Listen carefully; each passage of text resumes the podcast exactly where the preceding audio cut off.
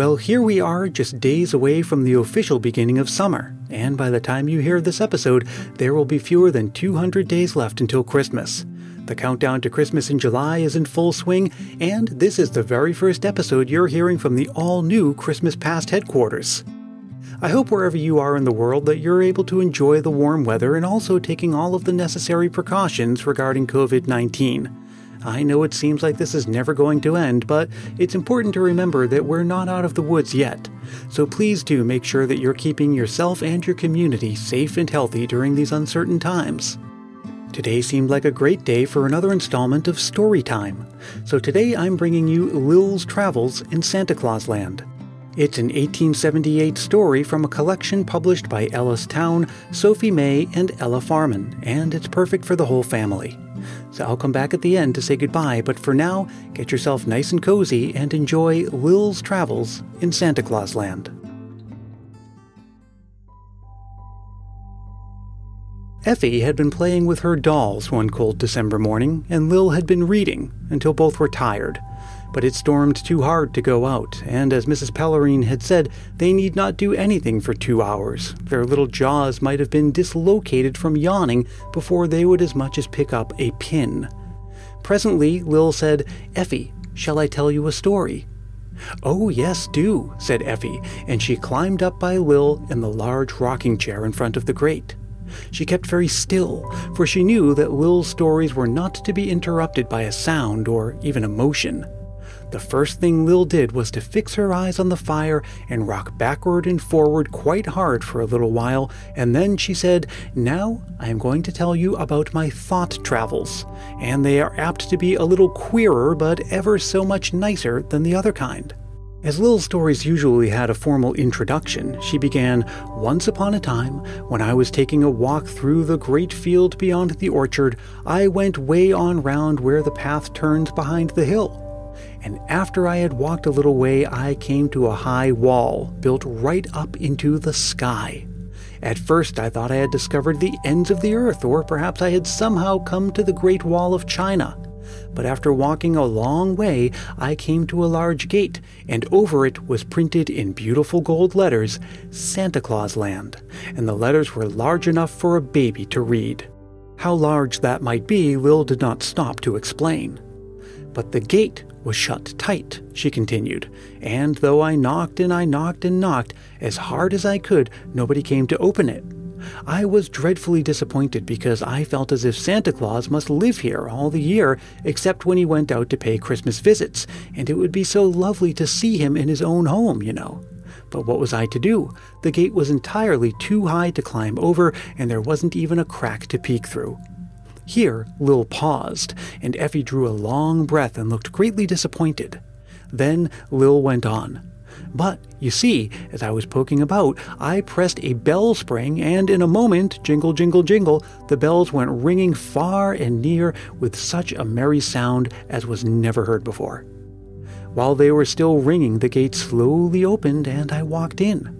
I didn't even stop to inquire if Santa Claus was at home, for I forgot all about myself and my manners, and it was so lovely. First, there was a small paved square like a court. It was surrounded by rows and rows of dark green trees with several avenues opening between them. In the center of the court was a beautiful marble fountain with streams of sugar plums and bonbons tumbling out of it. Funny looking little men were filling cornucopias at the fountain, and pretty little barefoot children with chubby hands and dimpled shoulders took them as soon as they were filled and ran off with them. They were all too much occupied to speak to me, but as I came up to the fountain, one of the funny little fellows gave me a cornucopia, and I marched on with the babies. We went down one of the avenues, which would have been very dark, only it was splendidly lighted up with Christmas candles. I saw the babies were slyly eating a candy or two, so I tasted mine, and they were delicious, the real Christmas kind. After we had gone a little way, the trees were smaller and not so close together, and here and there were other funny little fellows who were climbing up on ladders and tying toys and bonbons to the trees. The children stopped and delivered their packages, but I walked on, for there was something in the distance that I was curious to see. I could see that it was a large garden, and it looked as if it might be well cared for and had many things growing in it. but even in the distance it didn't look natural, and when I reached it I found that it was a very uncommon kind of garden indeed.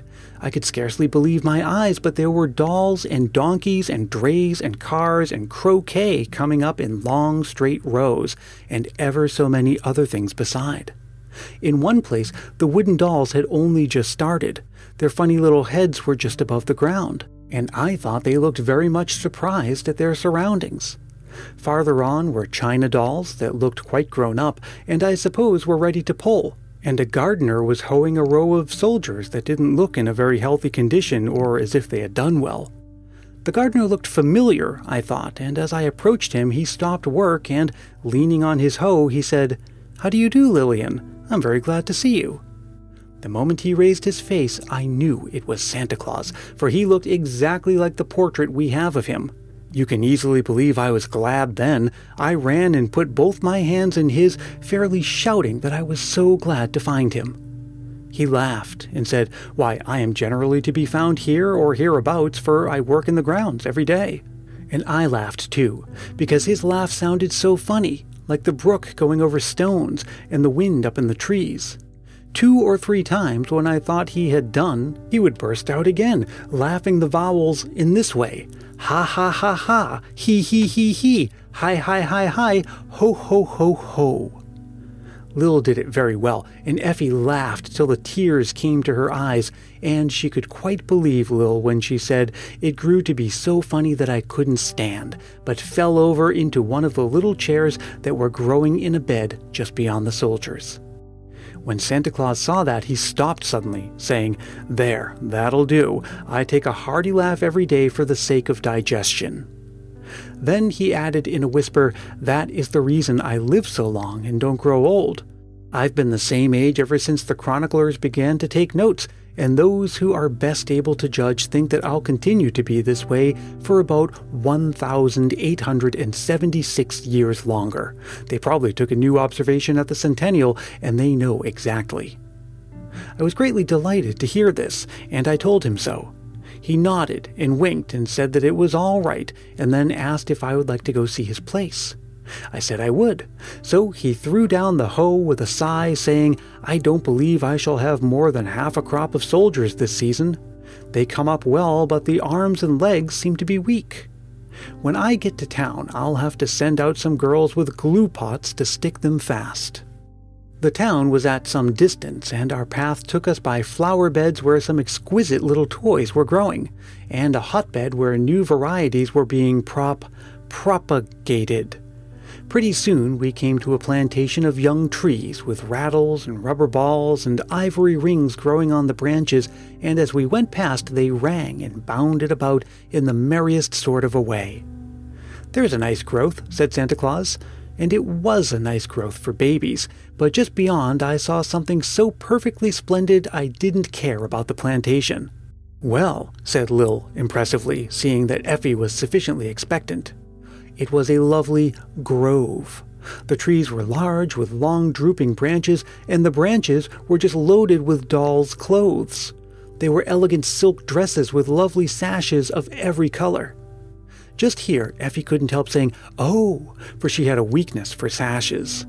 Lil looked stern and put a warning hand over her mouth and went on. There was everything that the most fashionable doll could want, growing in the greatest profusion.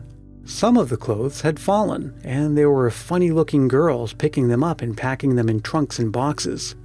These are all ripe, said Santa Claus, stopping to shake a tree, and the clothes came tumbling down so fast that the workers were busier than ever. The grove was on a hill, so that we had a beautiful view of the country.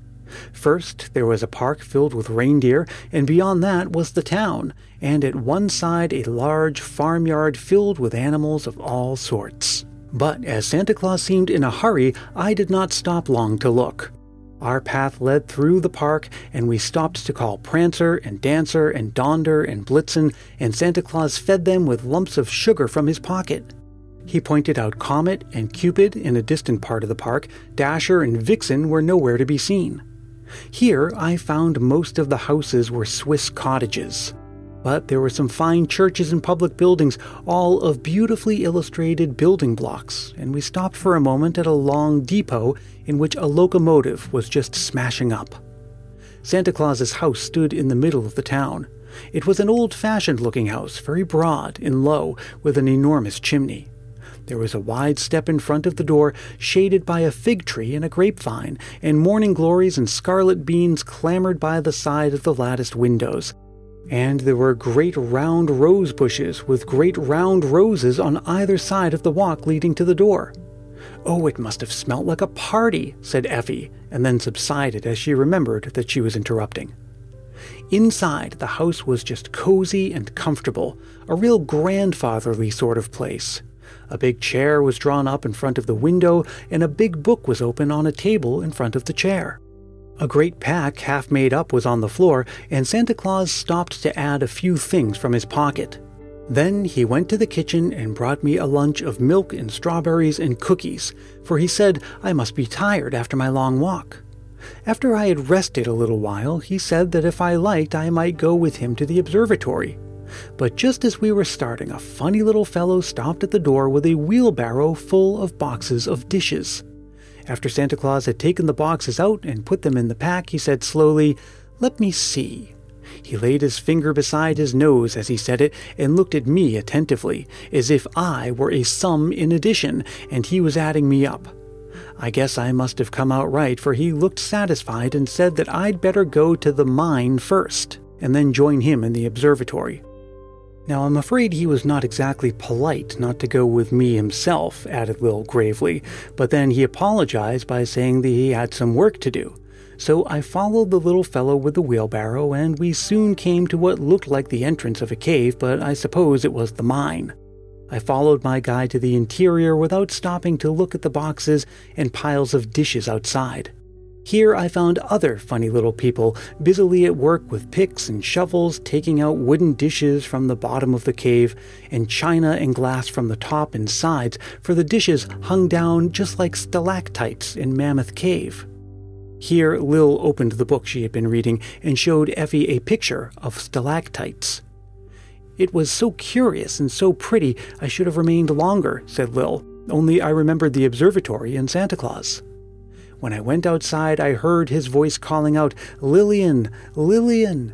It sounded a great way off, and yet somehow it seemed to fill the air just as the wind does. I only had to look for a moment, for very nearby was a high tower.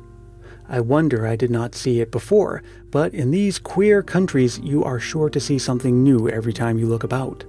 Santa Claus was standing up at a window near the top, and I ran to the entrance and commenced climbing the stairs. It was a long journey, and I was quite out of breath when I came to the end of it.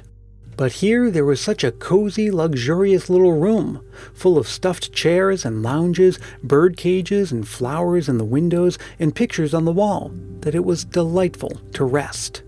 There was a lady sitting by a golden desk writing in a large book, and Santa Claus was looking through a great telescope, and every once in a while he stopped to put his ear to a large speaking tube. While I was resting, he went on with his observations. Presently, he said to the lady, Put down a good mark for Sarah Buttermilk. I see she's trying to conquer her quick temper. Two bad ones for Isaac Clappertongue. He'll drive his mother to the insane asylum yet. Bad ones all around for the Crossley children. They quarrel too much. A good one for Harry and Alice Pleasure. They are quick to mind. And give Ruth Olive 10, for she is a peacemaker. Just then he happened to look at me and saw I was rested, so he politely asked what I thought of the country. I said it was magnificent. He said he was sorry I didn't stop in the greenhouse, where they had wax dolls and other delicate things growing. I was very sorry about that, and then I said I thought that he must be very happy to own so many delightful things. Of course I'm happy, said Santa Claus, and then he sighed. But it is an awful responsibility to reward so many children according to their deserts. For I take these observations every day, and I know who is good and who is bad. I was glad he told me about this, and now, if he would only tell me what time of day he took the observations, I would have obtained really valuable information. So I stood up and made my best courtesy and said, Please, sir, would you tell me what time of day you usually look? Oh, he answered carelessly, any time from seven in the morning till ten at night. I'm not particular about time. I often go without my own meals in order to make a record of table manners. For instance, last evening I saw you turn your spoon over in your mouth, and that is very unmannerly for a girl of fourteen. Oh, I didn't know you were looking, said I, very much ashamed, and I'll never do it again, I promised. Then he said that I might look through the telescope, and I looked right down into our house. There was mother, very busy and very tired, and all the children teasing. It was queer, for I was there too, and the baddest of any. Pretty soon I ran to a quiet corner with a book, and in a few minutes Mamma had to leave her work and call, Lillian, Lillian, it's time for you to practice. Yes, Mamma, I answered, I'll come right away. As soon as I said this, Santa Claus whistled for Comet and Cupid, and they came tearing up the tower. He put me on a tiny sleigh, and away we went, over great snowbanks of clouds, and before I had time to think, I was landed in the big chair, and Mamma was calling, Lillian, Lillian, it's time for you to practice, just as she's doing now, and I must go. So Lil answered, Yes, Mamma, and ran off to the piano. Effie sank back in the chair to think. She wished Lil had found out how many black marks she had, and whether that lady was Mrs. Santa Claus and had in fact obtained more accurate information about many things. But when she asked about some of them afterward, Lil said that she didn't know, for the next time she had traveled in that direction, she found Santa Claus Land had moved. Thanks so much for listening. I hope you enjoyed that. This was my first exposure to this story, too, and maybe I'll read some of the other ones from the collection at a future date. What do you think of these stories, and do you have any you'd like me to read? I'm always open to your suggestions, and you can reach me anytime at ChristmasPastPodcast at gmail.com, or you could reach out on Facebook, Twitter, and Instagram. And if you haven't yet joined the private Christmas Past Facebook group, why not? We're always celebrating year round and we're even planning a summer Christmas cookie swap, so now is a perfect time to join. Christmas Past is produced in wonderful Willow Glen, California by yours truly, Brian Earl. If you're feeling the Christmas spirit, why not help more people discover this show? It's as simple as telling a friend about it or leaving a review on Apple Podcasts. These are quick and painless ways to show your support, and they really do make a big difference. If you leave a review on Apple Podcasts, I'll even send you a Christmas Past sticker, and a handwritten Christmas card is my way of saying thanks. Reach out to me for details on that. Later this month is Leon Day, the official halfway point to Christmas, and I'll be back with another episode in celebration of that. Until then, stay safe and healthy, look out for one another, and may your days be merry and bright.